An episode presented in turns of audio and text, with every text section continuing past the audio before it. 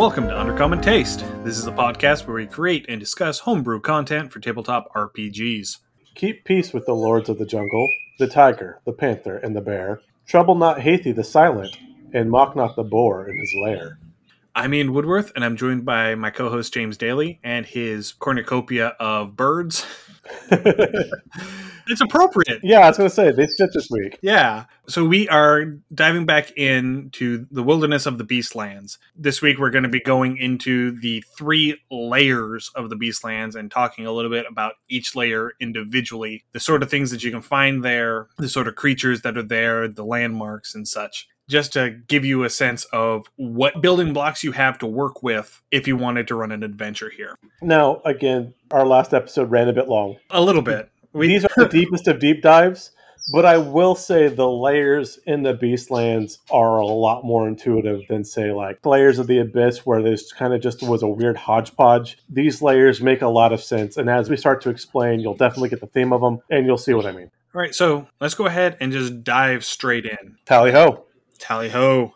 The first layer is Krigala. Krigala is the uppermost layer. It is a land in eternal afternoon sun under the sun of Solera. Solera is the name for the sun here in the Beastlands.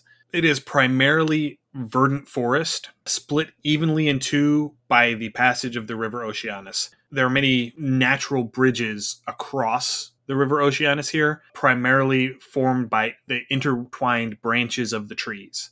So the river itself is going to be under the tree canopy for most of its length through the Beastlands. With this, I kind of really get the mental image of the South American rainforest with the Amazon River kind of going across, and then the river, obviously, or the forest on either side of the river in that really thick, heavy canopy. We mentioned in the previous episode a lot of that wild natural growth. So this all kind of ties in really well. Yes. And again, there are many offshoots off of the river that form these oxbow lakes and bayous as they wind their way through the forest. And it's always just warm enough for the vegetation growing in the area. And the temperatures remain comfortable unless they're being manipulated by spells or divine will, because this is a divinely morphic plane, like the majority of the outer planes are. Time passes normally within the Beastlands, but it isn't marked by the movement of the sun. Instead, you end up having a daily rain shower once per day, and that's how you denote what time it is by whether or not there's a rain shower coming overhead and you know the amount of time since the last one or since the one current one started that sort of thing It was kind of like the arena in the second Hunger Games, where they had that rain shower and it hit each section of the arena at a certain time. So that was Yeah. their moving clock. That is how I saw this. So again, I was like this is where the Hunger Games got their thing. They stole some D and D. imagine that whether she actually did or not that's a question for suzanne collins and i don't know as if we're going to be getting suzanne collins on our podcast so So the creatures that are native to Krigala are the creatures that would normally be active during the daytime on the material plane. So that would be all the things that you normally see out in the day. So all of your songbirds are going to be out. A lot of your bovine creatures, deer are going to be here. They're also going to be on Brux, which is the second layer that twilight because they do tend to be a little more active early in the morning and late in the evening. right. I was going to say your deer, your antelope, your swine, your elephants, pretty much anything. Like you said, if you see them in the daytime, if you see them on the Nature Channel and they're not using night vision, probably going to see them here. And it is mentioned a little bit later on that there are large prides of lions here on Krigala. So that is another one of the creatures that you're going to run into. So some of the big cats, lions and cheetahs in particular, that do not hunt primarily at night. So the creatures that live here in this plane, we mentioned this a little bit last week, they understand the nature of the portals between the layers and can avoid them if they choose to do so, which also means that if you are able to communicate with them because they do all speak celestial and are able to convince them to help you, they can let you know the location of these portals that lead between the layers of the Beastlands. I mean, that said, with this though, these animals are not fake creatures. So if you piss them off, they can lie to you just as easily as tell you the truth. Yeah. So again, pet their critters, be a good friend. Don't be part of the vile hunt because they're assholes. We talked about them earlier. Yes. Don't do that. But just because you mentioned the Vile Hunt and how every creature within Krigala is a petitioner, every single one of them is sentient. Every single one of them is capable of speech. That goes from the lions and the elephants all the way down to the spiders and the ants. So again, that is one of the things with the Vile Hunt is they are there to kill everything. yes. Absolutely. But that is something to keep in mind that, you know, they don't have to find a big notable creature in order to ask for directions. They can find the Elo worm from Labyrinth. Yeah. They're just sort of hanging out under a leaf and ask the Elo worm where the portal is. It's right there in front of you. Right. Now, while all these creatures can speak celestial, how well they can communicate, that could be up to DM. Again, their intelligence level might have to do with it. Yeah, most of them are going to have an intelligence of three. So they're still going to have a fairly basic, simple animal mind. I like how this was tackled. If you've ever read The Once and Future King, it's some of the Arthurian legend. It's where the Disney movie Sword in the Stone kind of got the concept of Merlin changing Arthur into various animals to teach him about natural life in the world. Depending on the animals, they spoke in different ways. But at one point, Merlin turns Arthur into an ant, and in The Once and Future King, the ants could only communicate good, not good. They could talk, but that was the soul. And so you had to interpret meaning and inflection, what was good, what did good mean, what did not good mean. So is there a portal here? Good, not good. What's that mean? That was the extent of their communication. And you also have to keep in mind that the praying mantis that you talk to might be a praying mantis or it might be a druid who is living in the form of a praying mantis. Mantis. So they could be human intelligence inside of this creature and you're just not going to know until you actually sit down and start talking with them. Right.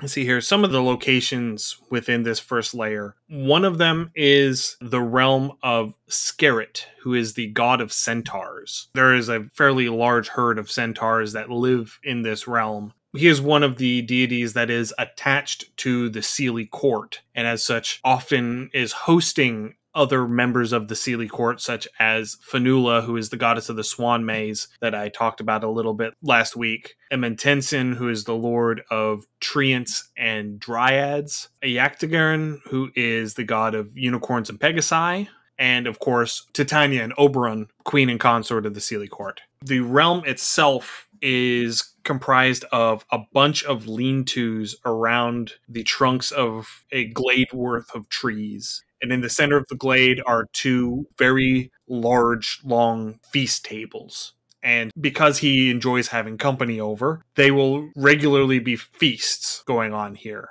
And this is a place where most humanoids are discouraged from visiting unless they have a very close natural tie. So, you know, your druids would probably be okay here. He seems to have an okay opinion of elves at least in second edition. So if you are an elf, you can probably get in here. If you are a good aligned creature who definitely has a need for a safe place to nurse your wounds, or if you are hungry and need to eat, then he will bring you in and let you stay for long enough to get back on your feet, and then you get encouraged to leave. I would say, as a DM, if you're going to run this section here, I would go and take, I mean, because there's so much you got to do as a DM anyway, but take a few moments, hop online, find some books, really look up the concept of, you know, guest right and host obligations, because these are really big things, particularly when it comes to Fae and Fae lore, things like that things like bacchanalas and whatever. This will add a lot of flavor to your campaign and give you very strong guidelines or an outline of how your characters here are going to act with outsiders, how they're going to invite them in, what they're going to offer, how they're going to view things. If your characters decide to go off the rails, what they're going to do. If your characters play nice, what they're going to do. Again, this will add a lot of flavor to your story and help you as DM kind of give you a perspective of the NPCs. Absolutely. And that's a very important thing to address is Skerrit isn't Fey in his own right, but he is affiliated with the Fey. Correct. He is a lesser deity within the Seelie court. So he would have exposure to all of these Fey rules, you know, the rules of obligation, the rules of guest right. So, especially if another one of the Seelie deities happens to be visiting another one of the Seelie powers, he is probably going to be a lot more strict in terms of guest right in the presence of another Seelie power, as opposed to if there were not a power present. Though I would see that he still would keep to those rules, just not as strictly as, say, Titania would. Exactly. So near where Skerrit's realm is, is a location called the Grove of Unicorns. This is where, depending on edition, Artemis or Diana would be. And it's also where in third edition, Ehlonna is. She is the neutral good goddess of nature, and she sort of supplanted Artemis and Diana whenever they were trying to get away from using the actual real world pantheons, which I'm still a little bit puzzled about because they still have the Norse pantheon, they still have the Egyptian pantheon. To a lesser extent, they still have the Indian pantheon. But the they Greek and Roman pantheon come with so much weight, though, and I don't know because they're used in some things, but they're kind of overdone. So I kind of like seeing some different faces represented. but they were cut along with Mount Olympus. Yeah. Because Mount Olympus was an Arborea and now it's not. Right. And so I can see where you can't have one without the other. So I don't know whether they decided to cut the gods and then the mountain had to go, or if they decided to cut the mountain and then the gods had to go. Not sure. I would hazard the former. I would hazard that they decided to remove the Greek and Roman pantheons, and because of that, the mountain had to go because you can't have Mount Olympus without the Olympian gods. True enough. Anyway, getting on a sidetrack again. In case you haven't noticed, we're in another realm of chaos. Hooray. So, the Grove of Unicorns is nestled within a cluster of giant sequoia trees. And as the name suggests, it attracts unicorns. So, you can find both celestial unicorns and half celestial unicorn petitioners here. So, petitioners who have taken the form of a unicorn can also be found here. So you're going to have some that are actual proper unicorns. You're going to have some that are people in unicorn suits. And you're going to find Tom Cruise in some really, really bad makeup. Oh, it wasn't Tom Cruise. That was Tim Curry. That was Tim Curry. Tom Cruise was the kid. Yeah, that's right. Wow. Long time ago. Anyway, That was that's a terrible Le- movie. That was a, yeah, that's legend. That didn't age well. I haven't watched it since I was a kid, so. But the Grove of the Unicorns also hosts a lot of Pegasi. So if you want to get your My Little Pony going on, this is where to go. The lowest branches of these giant sequoia trees are hundreds of feet up so that flying creatures can move around unimpeded through the glade. May I rant for a brief moment with the Pegasi? Okay. Because I see this all the time and it drives me absolutely batty. So, Pegasus was the name of a specific winged stallion. And by the time we get to like the Argonauts and the legend of Perseus, all of the winged stallions except for Pegasus had been slaughtered. But Pegasus isn't the type of creature he is. It was the name of a specific creature. And then, everyone, oh, they're all Pegasus. No. Well- no. wing stallion, Pegasus was one. Okay, that's my soapbox. I'll step off now. Well, James, Medusa was a specific Gorgon, but Medusas and Gorgons are two separate creatures in D&D. yeah, that's also true. Again, that's a different soapbox I'll step up on later. But it's one of those things where it has become a, a common parlance. So, it has been. It's like Walkman, where Walkman was a brand versus, Or Kleenex or Q-tip. okay, uh, I'm old. Yes, I grump about things. It happens. Anyway, the Grove is very close to Skerrit's Centaur realm, and some petitioners go back and forth between the two realms. So you'll find the occasional Centaur in the Grove of Unicorns, and you'll find the occasional unicorn in Skerrit's Centaur home. And again, there's enough overlap between the mythologies and realm and creature types. This makes perfect sense. There's no reason to keep them separate. As long as you feed them all, they're happy. Yeah.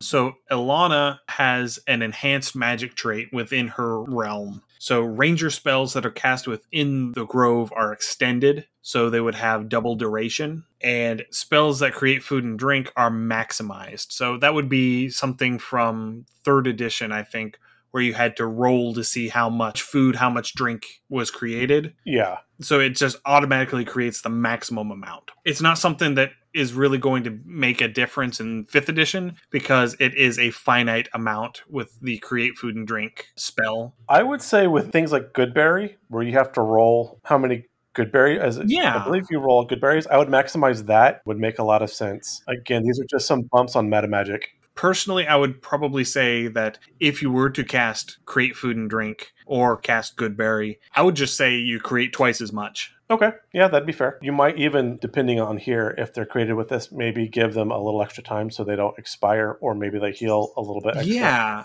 So they would last for 48 hours instead of 24 hours? Yeah. Okay. I can see that. Or, you know, honestly, like a Hero's Feast. Okay.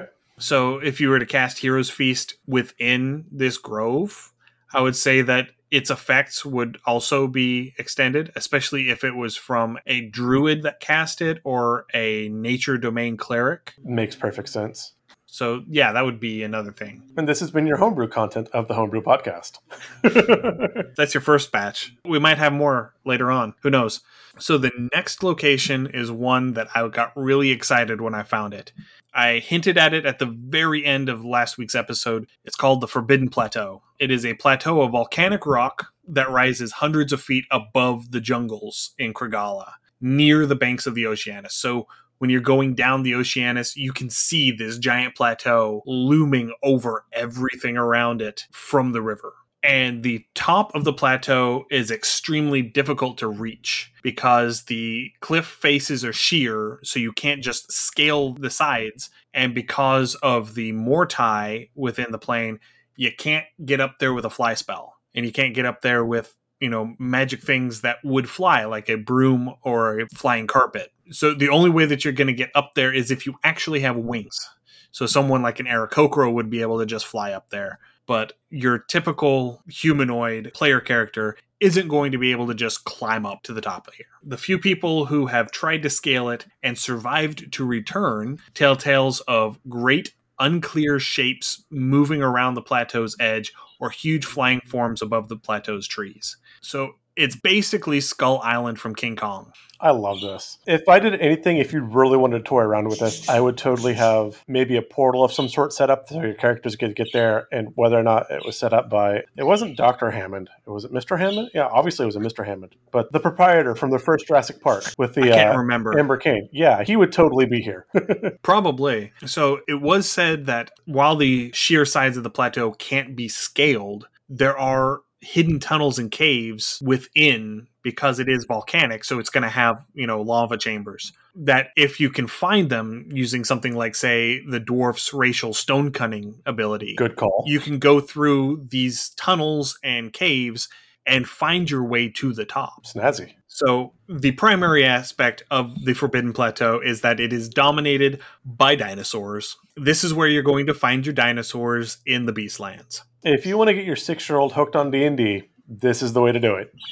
Oh yes. You can just put their little plastic dinosaur on the map, and there you go. yeah, so you're going to have dinosaurs. You're going to also have your kaiju type monsters. So you're going to have King Kong or Godzilla or Mothra or Gamera, you know, all of those big oversized creatures. They're all going to live here too. And it is also home to and I'm going to go into the disclaimer that this is second edition, and second edition isn't always politically correct. It is also home to a green furred humanoid referred to as beastmen. So they have a substantial advantage on hiding in a natural environment. So what they had was a 90% success on hiding. So they would basically always be able to hide. And opponents would get a minus six penalty on surprise rolls. So they would have a minus six penalty if they were ambushed, if they were surprised. Was it Beastman that was the companion to Skeletor in the old He-Man cartoons? I think so. I think there was a Beastman who It was a Beastman, and the Man at Arms was the one for He-Man where he. Yes. okay, yeah, it was Beastman. So totally Beastman in was it Guardians of the Galaxy? I forget what they actually called He-Man, but yeah, that uh, Masters of the Universe. Masters of the Universe. There you go. Guardians of what that? That's Marvel. Guardians of the Holy Galaxy is a completely different franchise. Wow, my brain just melted. It's okay. We all have our smooth brain moments. all right. So, personally, I would run this as them having expertise on stealth checks. Yeah, Uh, so they get to double their proficiency bonus, probably even give them advantage on those hide checks as well. So they are akin to the ape men from the original Planet of the Apes movie. awesome. I want some Doctor Zaius. That's actually what they kind of look like. Okay, but with green fur. Yeah, but with green fur. Okay, why not? So they use primitive stone weapons, blowguns, bolas, and weighted net traps. So basically, every primitive native culture trope in any castaway movie ever. I would go ahead and give them rifles and just go full Planet of the Apes. Because, I mean, they were still using horses and guns and bolas and nets with that. They just had rifles at the same time. Yeah, I would totally go You could do that, yeah. Yeah. And there was one of the subtypes of the Beastmen, the Beastmen shaman, had the ability to craft a poison for their darts, for their blowguns that was a save or die poison. Sweet Jesus. And they didn't use magic, but they had a whopping 80% magic resistance. Wow. Mainly because they were just like, magic doesn't exist. Yeah. So again, second edition killed PCs. It's just how it works. yes. It went from zero to 60 real quick.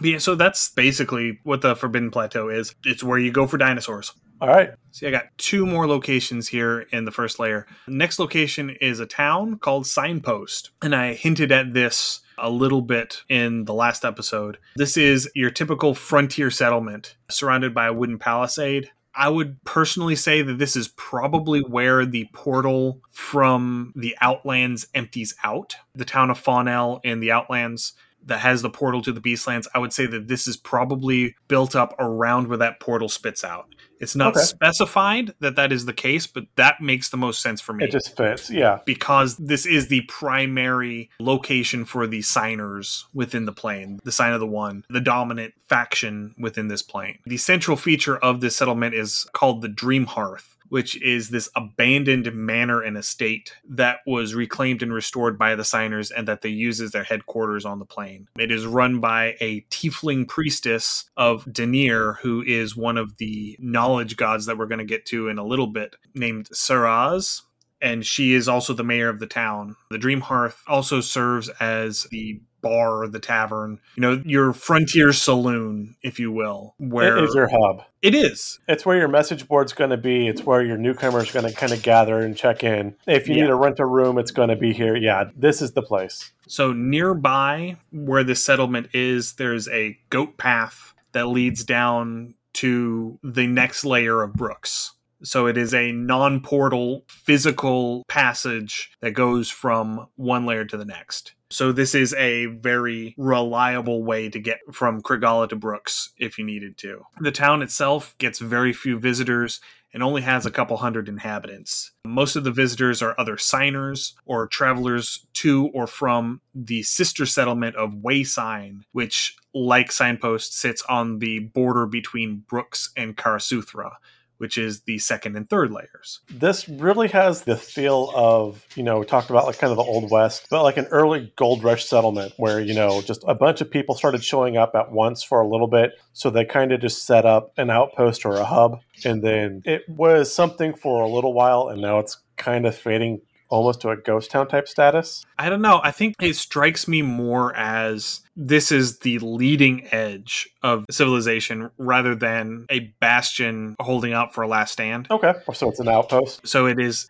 like an early Dodge City. kind of, yeah. I would almost put this more as like an Appalachian frontier town in the late 1700s. Okay. You know, they're revolutionary, maybe slightly post revolutionary, that sort of feel. Okay. So, like we had talked about personally earlier, kind of like what the colony of Roanoke was before it, went poof, you know, where it's just there was people there and they were setting stuff up for more people to come, whether or not they did. But yeah, I can kind of see that as an outpost type Yeah. thing. So, on that note, I would see this more of a Jamestown than a Roanoke. Okay. No, that fits. So, there's that. Um, Uh, whenever you go into the uh, tavern, you can find Wemics, which, as we mentioned last week, are these leonine centaurs. So they've got a lion body as opposed to a horse body. So Wemics, lizard folk, swan maze, Aarakocra, and bullywugs. Those are the ones that are specifically mentioned. They can be found within the Dream Hearth, gambling, brawling, carousing, and sleeping off the night's fun. I'll give you one inspiration point as a DM for anyone who tries to smuggle in some catnip. oh my. That, sir, is a controlled substance in the Beastlands. And this is also one of the very few locations within the Beastlands where you can actually buy supplies. So, this is one of the very few places where you're going to actually be able to find a blacksmith, find a leather worker, any of these crafting professions that provide goods and services that adventurers might need to take advantage of. All right. And then the last location that we have here in Krigala is called the Standing Stones. The Standing Stones are a series of three concentric rings of stones with the remnants of a ruined temple to an unknown nature god sitting at the top of the hill. Stonehenge. Excuse me. Yes, yes, it is. This is a very thinly veiled Stonehenge. And some claim that this particular location was erected to honor the Seelie court, and that with a proper offering presented at the top of the hill, you can open a portal to wherever the Seelie court happens to be. The issue with this is going to be figuring out what the Seelie court finds precious on any given day because they are fey, they are mercurial, they're chaos. So what they will want is going to vary from day to day or even from hour to hour. I don't know. Firstborn son's always a good offering. yeah, but eventually you run out of those. Uh, granted. So there is a swift flowing stream that comes out of the forest nearby and around the southern side of this hill that typically you end up having to cross over in order to get up the hill. And it's specified as being shallow but fast. So you would have to make a dex save. In second edition, it was a dex check at minus four. So going into fifth edition, I would call that either an athletics or an acrobatics check with disadvantage, just because of how fast the water is moving. Or you run the risk of getting your feet pulled out from under you and landing in the river. Okay. But it is shallow. So it's something where if you fall in, you're not going to drown and you're not going to get carried away. You're just going to get wet. It's like that scene in the Kevin Costner Robin Hood where the guy's Yes. splashing, he's drowning. He's like, just put your feet down. That was in uh, Robin Hood Men in Tights. it's in both of them. Is it? I don't remember that one in the. That's what they were parroting in Men in Tights was that scene. Okay. It's been so long since I've seen the Kevin Costner Robin Hood. Well, I mean, it came out in the early 90s. But it has a very young Professor Snape. It does. Alan Rickman is the Sheriff of Nottingham. Does a great job. I think that is one of my favorite portrayals of the Sheriff of Nottingham. Yes. Anyway, Anyway, there's rabbits in the Beastlands, and we just chased another rabbit trail. huzzah. but anyone who enters the water willingly or unwillingly gets a plus one bonus to their constitution for the rest of the day. So I would say that would be until they take a long rest. Ooh. And it is cold water, so it is going to be very bracing if you fall into it. I would see this as I mean, I would have a lot of clerics and druids in the region around here, kind of like ritualistic washing or baptisms in the Jordan, that kind of thing. I could really see a lot of that going on, particularly with that plus one bonus to con. If there was any kind of like poison or disease you needed to roll a save on or something like that, absolutely. Yes, I can definitely see that. And the stream runs into a nearby lake that is even colder than the stream is, to where entering it would cause you to make a system shock save in second edition. I'm not 100% certain as to what that entails. Do you remember what the system shock saves are for? No, not at all. That's something we'll have to look up later. I would just personally make that a con save With your plus one? yeah, with your plus one, and you would take 1d2 cold damage on a failure. So it's not real substantial. It's bracing. Yeah, this is like the guys that do the polar bear swims. Yeah, absolutely. Yeah, where they just cut a hole in the ice and swim in the 33 degree water, or even colder than that if it's salt water. Those people all failed their intelligence check. I'm just putting that out there. It's supposed to be really good for your circulation. well, again, it gives you that plus one con. Yeah, right? All right. So the Standing Stones themselves are home to an entity named the Warden, who is a tiefling ranger who hunts those who hunt for sport in the Beastlands. He's the guy who hunts the hunters. Yeah, I was going to say if we were running that Vile Hunt campaign we talked about earlier, this would definitely be a strong ally for your party, most likely, unless for some reason they were playing on the role of Vile Hunt, in which case he would be a BBEG for them. But I could definitely see this Warden as maybe getting the first hints that maybe the demons or the devils was trying to use the Vile Hunt as a front to create a beachhead, and therefore was taking actions to kind of stop and slow them down. So I think I would definitely use this as a definite plot point and an early hook Yeah, because he is also a tiefling. Exactly. And in second edition, he is a 12th level ranger, which is quite substantial. And his tiefling heritage makes itself present by the fact that he has stag antlers. Nice. And he wears a deer mask to cover his face. So, So he kind of looks like Cenarius from. yes, he does. A little bit less because Cenarius is quadrupedal in Warcraft, but that a little more Malfurion,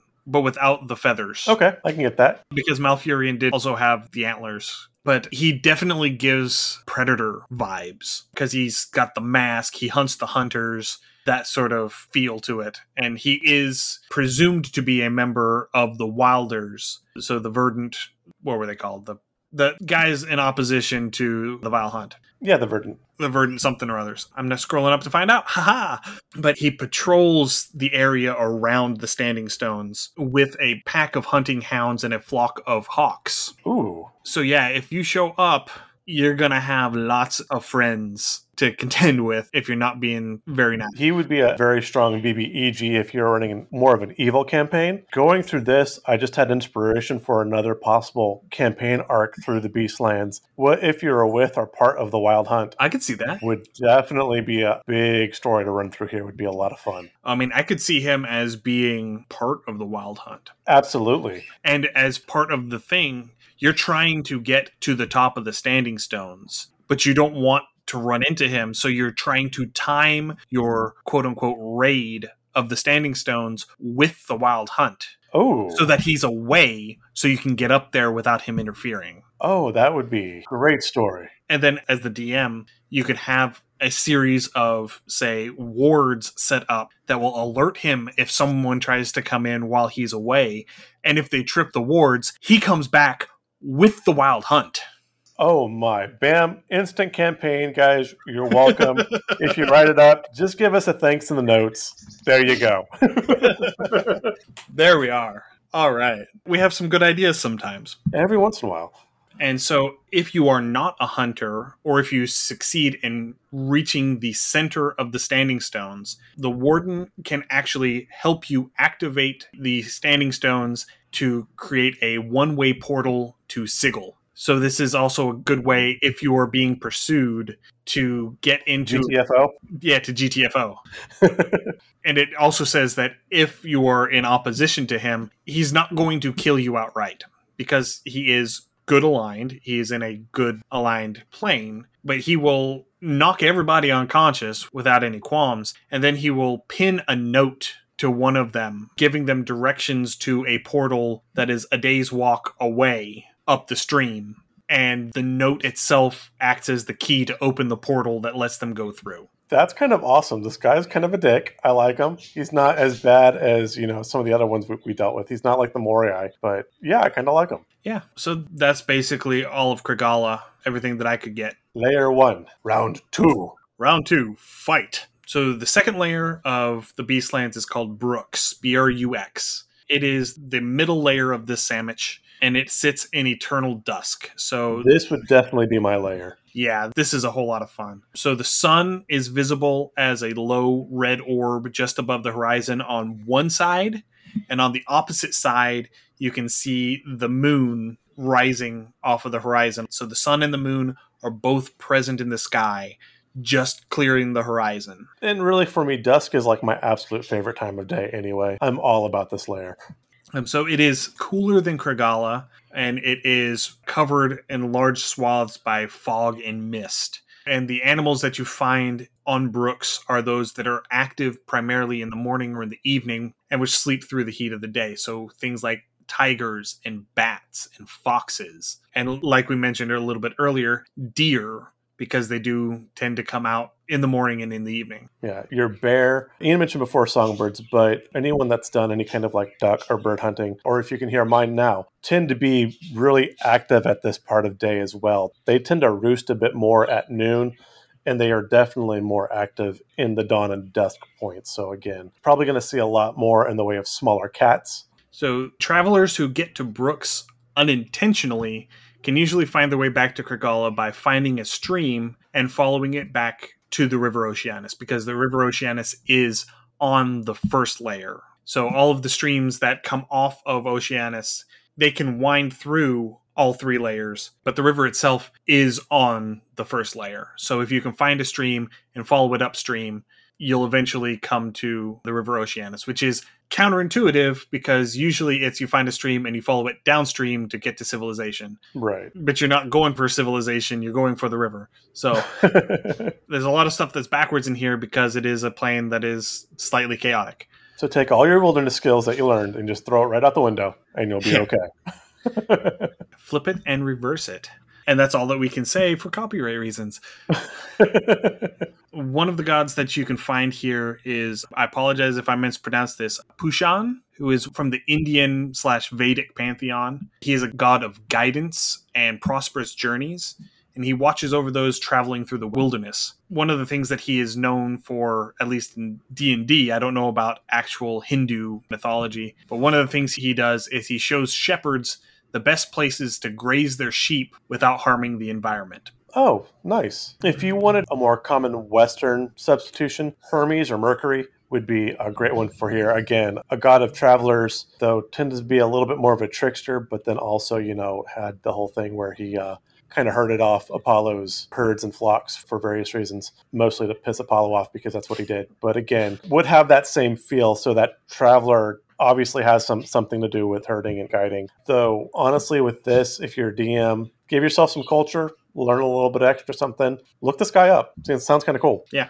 All right, the first landmark is the town of Jankal. Uh, Jankal is the town that is populated by the Al-Karakalam, who are also known as the Avariel or the Winged Elves. Although they really don't like it when you call them winged elves, so keep that in mind. The town is constructed as a series of interconnected nests that are woven from the branches of the trees of the plane and reside way up high in the canopy. This is the town that I was mentioning last week, where the lowest point of the town is a mile off the ground. That's just crazy. So with these Avariel, it would be a bad idea to ask them cookie or toy. Absolutely. and the town itself covers the area of a square mile horizontally and is vertically almost half a mile tall. That's so a half a mile tall would put us at basically uh, roughly about 2,500 feet up. So take that, divide that by 10. That gives us uh, basically 250 story building, Yeah, roughly. So like everything here is about as tall as the Empire State Building. the town is that tall. Yes, the whole town's that tall. So I mean, that kind of gives you an idea of up. Yeah. So just trying to think the whole thing from the ground to the pinnacle of this town is going to be somewhere around 7,600 feet. That's crazy.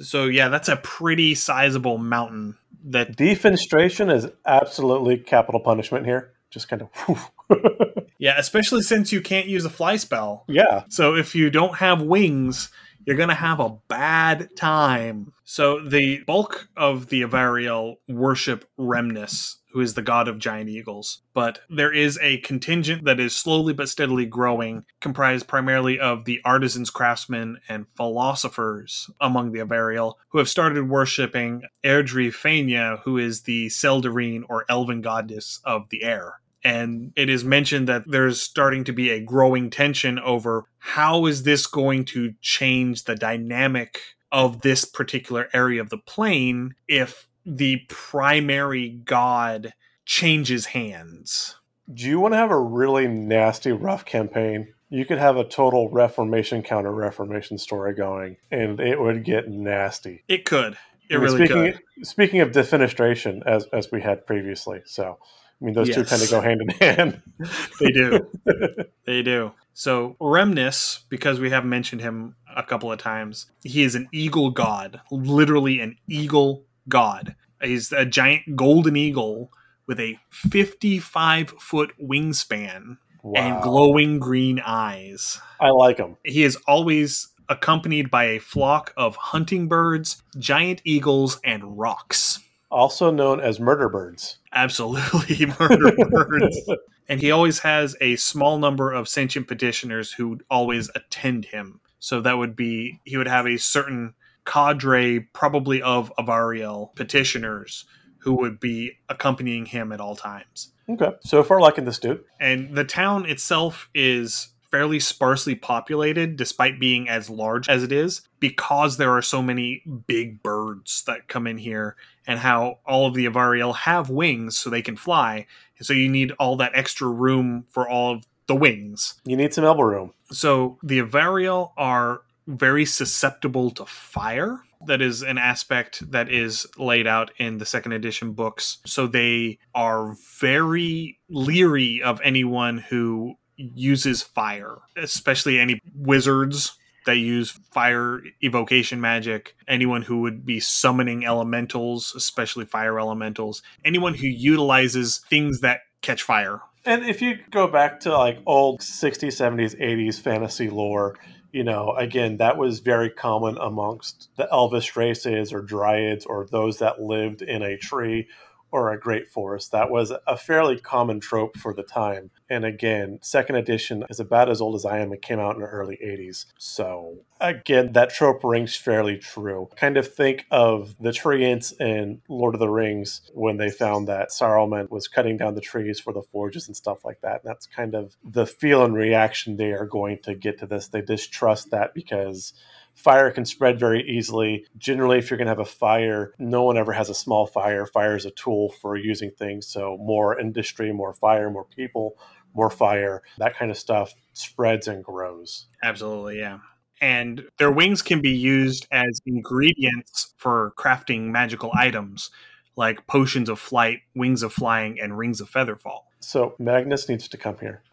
he is the Ripper of Wings. And because of this, uh, they are sometimes hunted. I would definitely see them as being prime marks for the Vile Hunt. Yes. Yeah. Despite the fact that they are not actually beast petitioners of the plane. Just because, one, they protect the beasts, and because they are so, for lack of a better term, it's going to be very callous, but they are useful. They are reagents, and they are going to harvest them as they see fit. Yeah, I, I absolutely totally see that. And because of all of that, they do not easily trust anyone without wings. So you're going to have a hard time actually getting any sort of real trust with them or even getting up to Junkal if you're not an Aarakocra.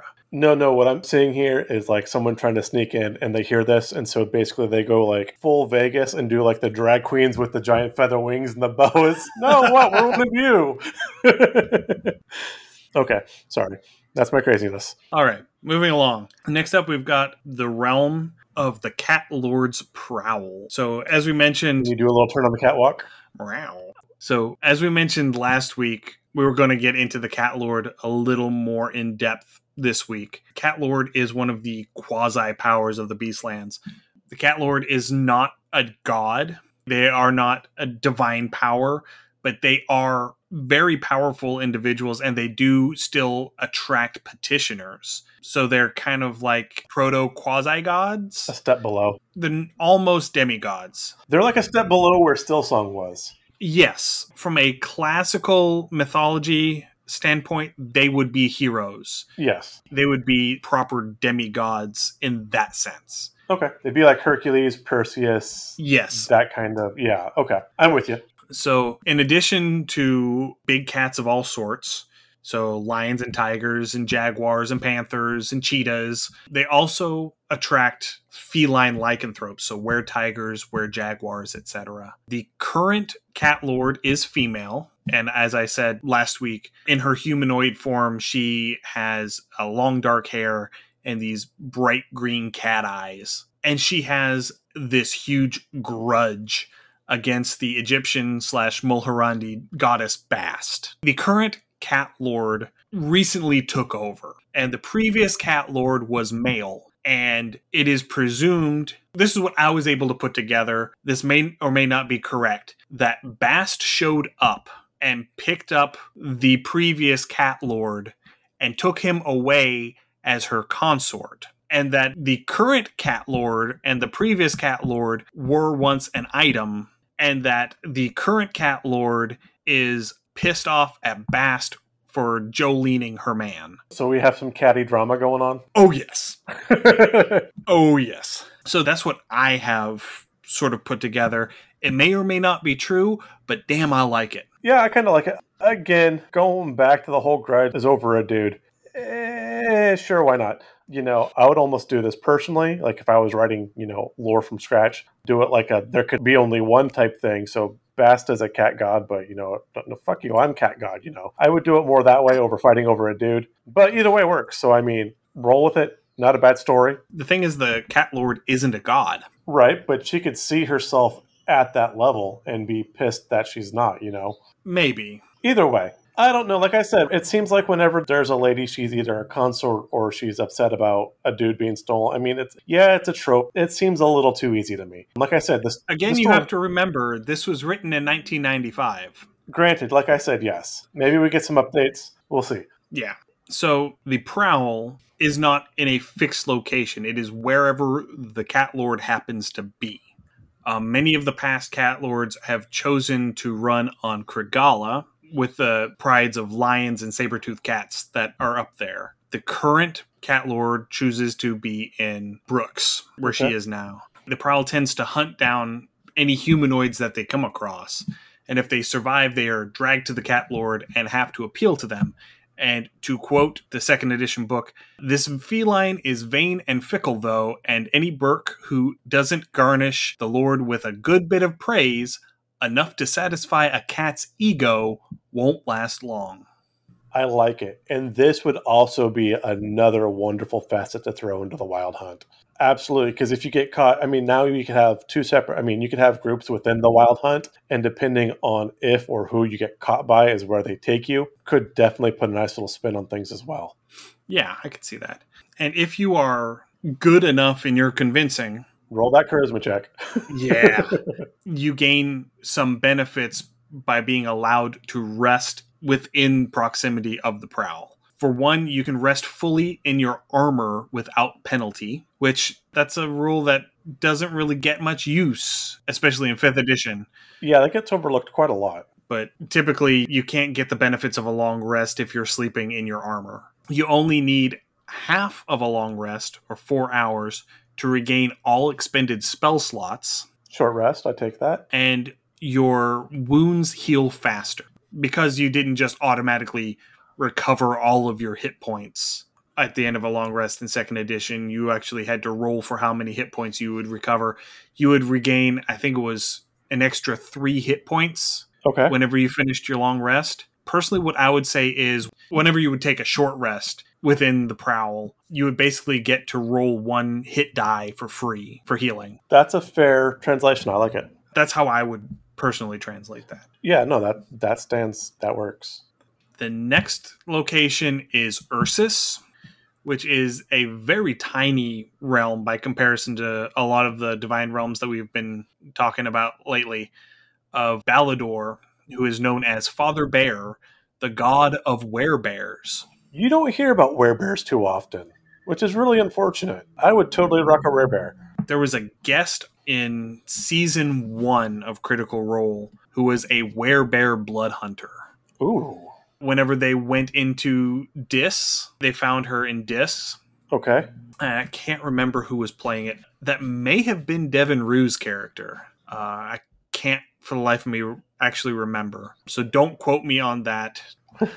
but Balador doesn't have a formal priesthood, so he doesn't have a lot of power as a god. His powers are fairly limited, but he is still sought out for counsel on many matters by good and neutral Sylvan powers. So your nature gods are going to come to him for counsel whenever they're looking to undertake a certain course of action. Okay, so far this guy's my favorite. oh, he- he's great. His realm is a small, comfortable campsite. So it is a ring of semi permanent tents surrounding a happily burning campfire. this is getting better. Yeah. So the camp is usually made in an alpine valley high in the mountains of Brux.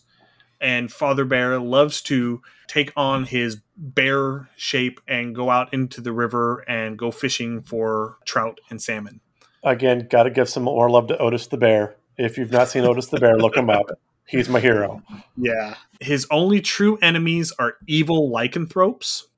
And so, if any character who has been afflicted with lycanthropy but hasn't shifted alignment yet, because at least the way it worked in second edition, there aren't really hard and fast lycanthropy rules in fifth edition, at least not official. There's a bunch of third party lycanthropy rules. But the way it used to work is you would catch it, and as you would shift into your lycanthrope form, your alignment would gradually shift to evil. Right, it corrupted you over time. So if you haven't shifted to evil yet, you can go here to be cured of lycanthropy. One of his faithful followers, whose name is Brother Berryjaw the Black, he is a werebear whose bear form is that of a small black bear who retains his human thumbs on his forepaws. He can cure you of lycanthropy and he will charge you nothing for it. It is enough for Father Bear to know that he denies his enemies another follower. Dude, Father Bear rocks. Father Bear is the best.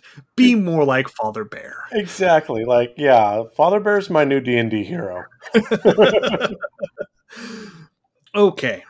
And now into the last location here in Brux, uh, one that sort of seems a little bit out of place to me, at least on the surface, called the Library of All Knowledge. It was melded into the House of Knowledge, which is Ogma's realm in third edition, but in second edition, it was still its own separate entity, and it resides here on the second layer of the Beastlands.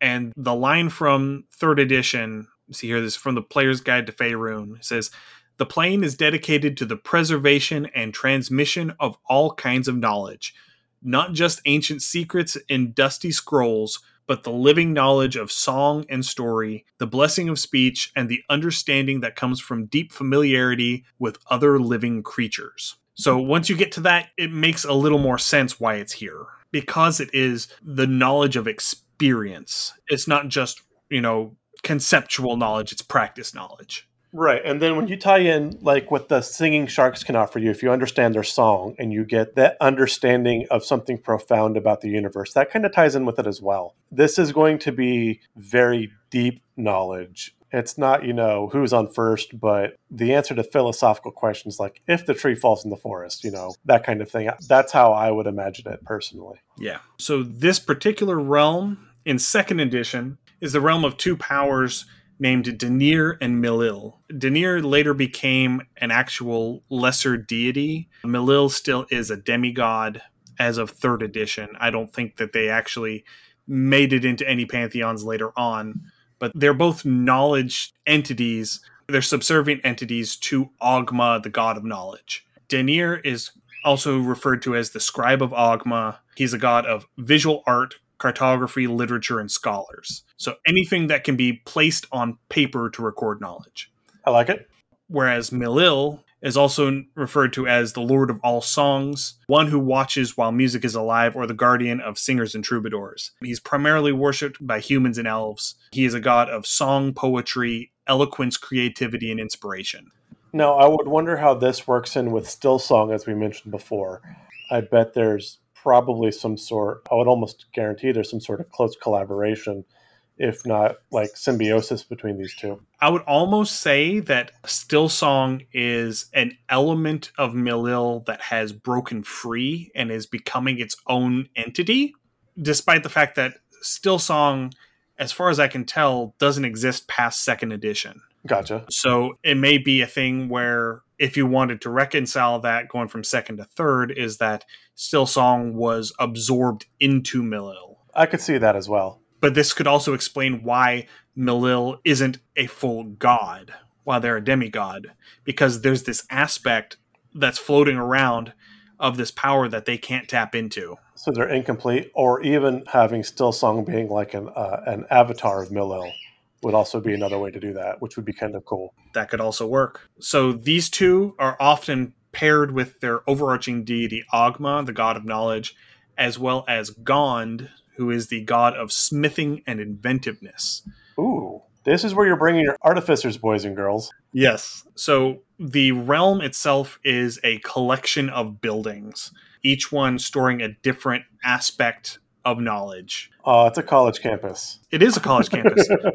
Gond usually stays within the building called the Wonder Home, which is a workshop full of his myriad inventions and the closest thing to a distinct realm for any of the gods that are present here.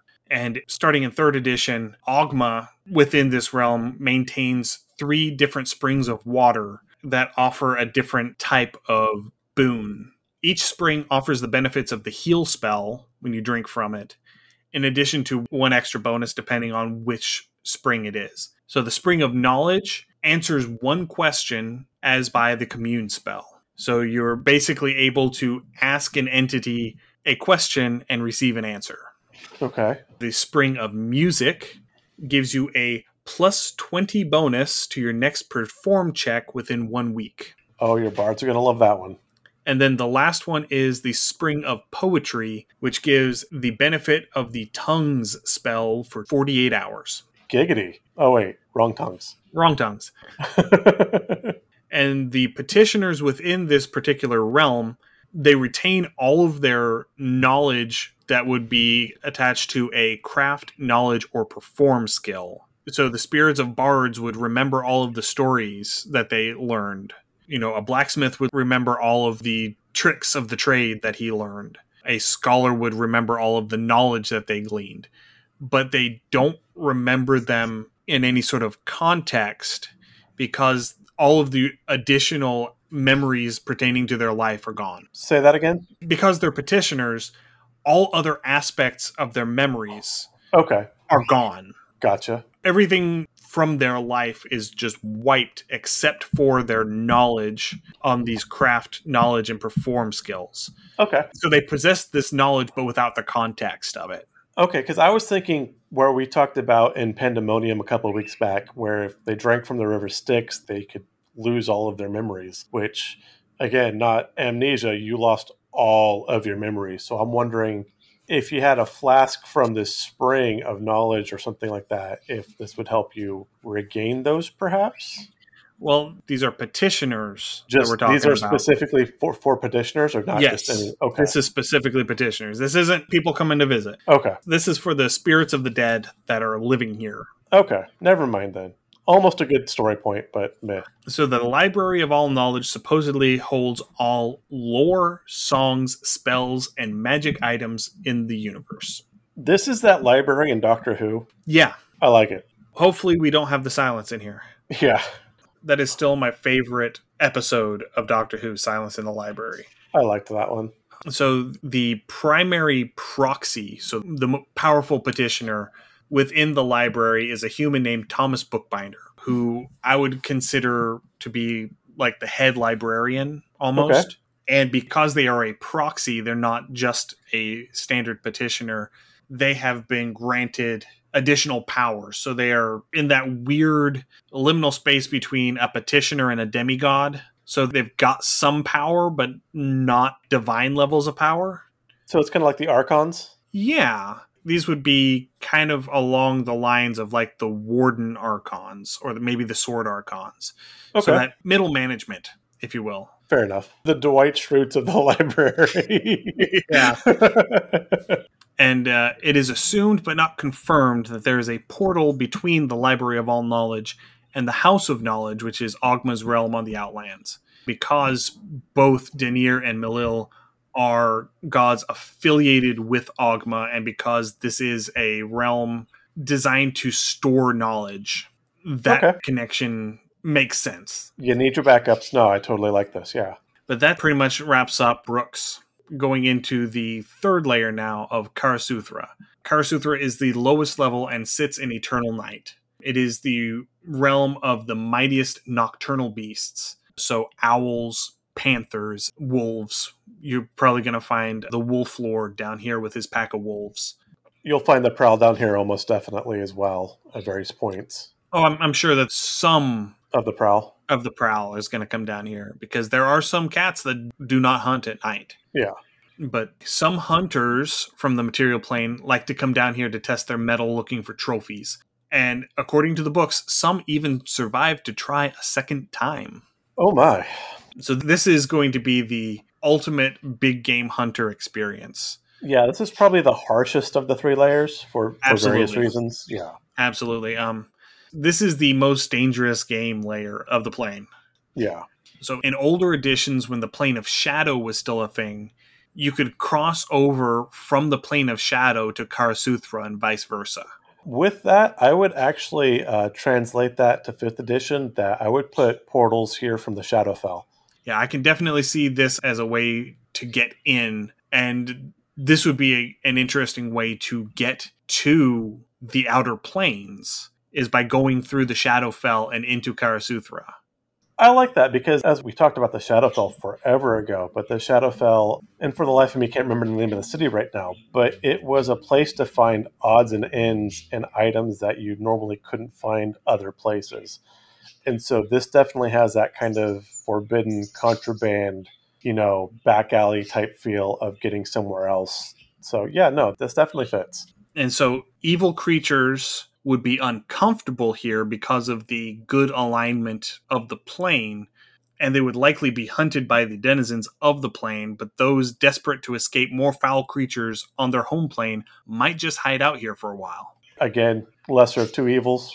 I'm sure there's a pun in there with that somewhere. No, I like that. Again, if we were running the Vile Hunt Blood War thing, this works out really well, and we've got a couple critters that we're going to mention here in the bit that would tie in really well with that too. So again, this is a another solid plot point or hook that we could run with some things in there as well. And especially if we were giving the Vile Hunt this infernal or abyssal tie in. Yeah. Because then it gives both a public and an ulterior motive for why they are in Karasuthra because yes. Karasuthra would be the logical place for them to come through. Yes. So one of the deities that is mentioned in the second edition book as being here on this particular layer of the Beastlands is the Japanese rain deity Kura Okami. And I don't know if that is an actual deity or if that's just one of the powerful rain spirits.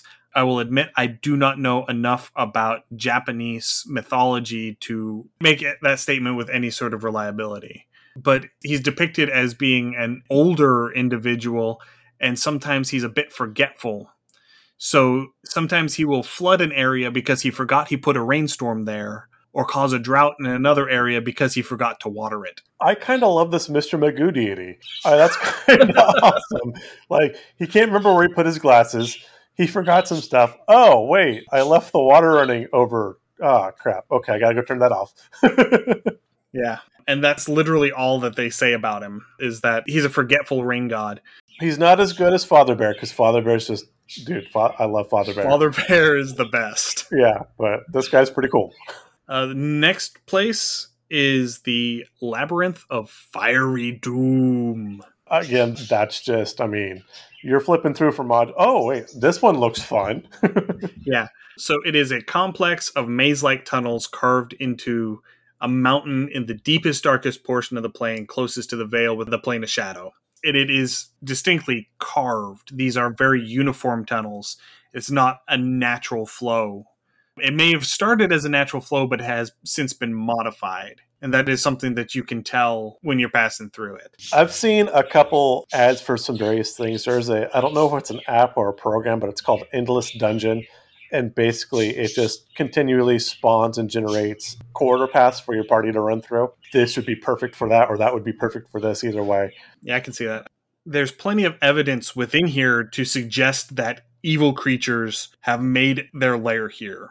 So things like acrid steam vents lakes of bubbling mud, and rivers of boiling water that flow through without rhyme or reason. The rumor that is going around, and the only thing that your players are ever going to be able to find without actually coming into here, is that an ancient red dragon has made its lair here, and that it has shacked up with its tanar'ri or demon lover, and it is sitting here lording over the horde that it has collected over the eons. Let's go raid it. Yeah. but the truth of the matter is that the entities hold up in here are an Agathinon Aasimon, so a rank and file, basically middle management angel named Jannar, and his lover Nalura, who is an Erinyes, so a devil, a fallen angel. This is basically the plot to Bad Omens. It is. It really is. This is Aziraphale and Crowley, yeah. So they were both on a mission to the material plane disguised as mortals, and they fell in love with each other. Aww. And then once they realized one another's true identity, they ran away, hopping from plane to plane before finally settling in Karasuthra. Jannar uses his natural shapeshifting ability to take the guise of a red dragon when he needs to, and Nallura alters her appearance slightly to look like a succubus instead of an Erinyes. So this has become characters that they have acquired basically to further their survival. And the thing is, despite both of them having been corrupted, both of them performed their duties admirably to what they were supposed to be doing. Nallura has seduced a paragon of purity, while Jannar has turned the devil's lustful nature into true love. I like that. These make some really good characters. You can do a lot with these. And then again, going back with that Vile Hunt Blood War hook, really you could work these two into that storyline really easily as well. Because at the very least, they're going to know something about something. And this definitely has that Diablo sanctuary feel. Very much, yes. Because it's where the upper plane and the lower plane have come together, have truly fallen in love, and are seeking a world where they can just love each other. And now we have Nephilim. And now we have Nephilim. Excellent. All right. And then the last location that I've got for today is another realm called Stormhold. Stormhold is the realm of Stronmaus, who is the giant god of weather and storms. Who is completely different than Deadmau5, who is the god of EDM. Absolutely. More ghosts and stuff. Yes. So he is the primary deity of cloud and storm giants. And his realm is this castle that is floating atop a giant thunderhead that is accompanied by thunder, lightning, wind, and driving rain. So he is literally just riding the tempest wherever he darn well pleases. That kind of sounds fun. It really does. The way that it is understood is that the Mortai are how he gets around because there's always at least one Mortai at his castle and that the thunder and lightning is the way that the Mortai communicate with one another. It's no Calcifer, but I'll take it. So within the castle, there is a magical pool that is just referred to as the Opal Pool, where Stronmaus likes to just go for a swim and relax. And you can find his sister, Hiatea, who is the giant goddess of agriculture and nature, and Surminare, who is the queen of the Selkies. You can find both of them also within the pool. Standing on the outside of the pool, it appears to be just this normal 100 foot long pool. So, this Olympic sized swimming pool. But when you actually get into the pool, it is infinite in size. So, it is an endless pool. That's kind of, I would freak out. Like you, you jump in and you get that weird vertigo, and all of a sudden, like the edge of the pool's like way yeah. over there. be like, um, I want out now. yeah. So creatures that are non-evil that Stronmaus allows to swim in the pool um, gain the effects of the magical healing waters of the pool. Some of the effects of the pool are the heal, restoration, and regeneration spells. Snazzy. So yeah, you can regrow lost limbs by swimming in the pool. You can cure all of your status effects by swimming in the pool. You can eliminate curses. This is where you'd bring your people that drink the water of Styx. Yes. You just bring them up here and chuck them in the pool. yeah, just just learn to swim, bud. so he is often visited by Aerdrie Faenya, the Seldarine goddess of air, Syranita, the goddess of the Aarakocra, and Remnis, the god of eagles. They are all fairly common visitors to his plane. Just up there eating a charcuterie board. Yeah, Remnis shows up with his flock whenever he decides to head down to the night realm to go hunting. But yeah, that's pretty much it.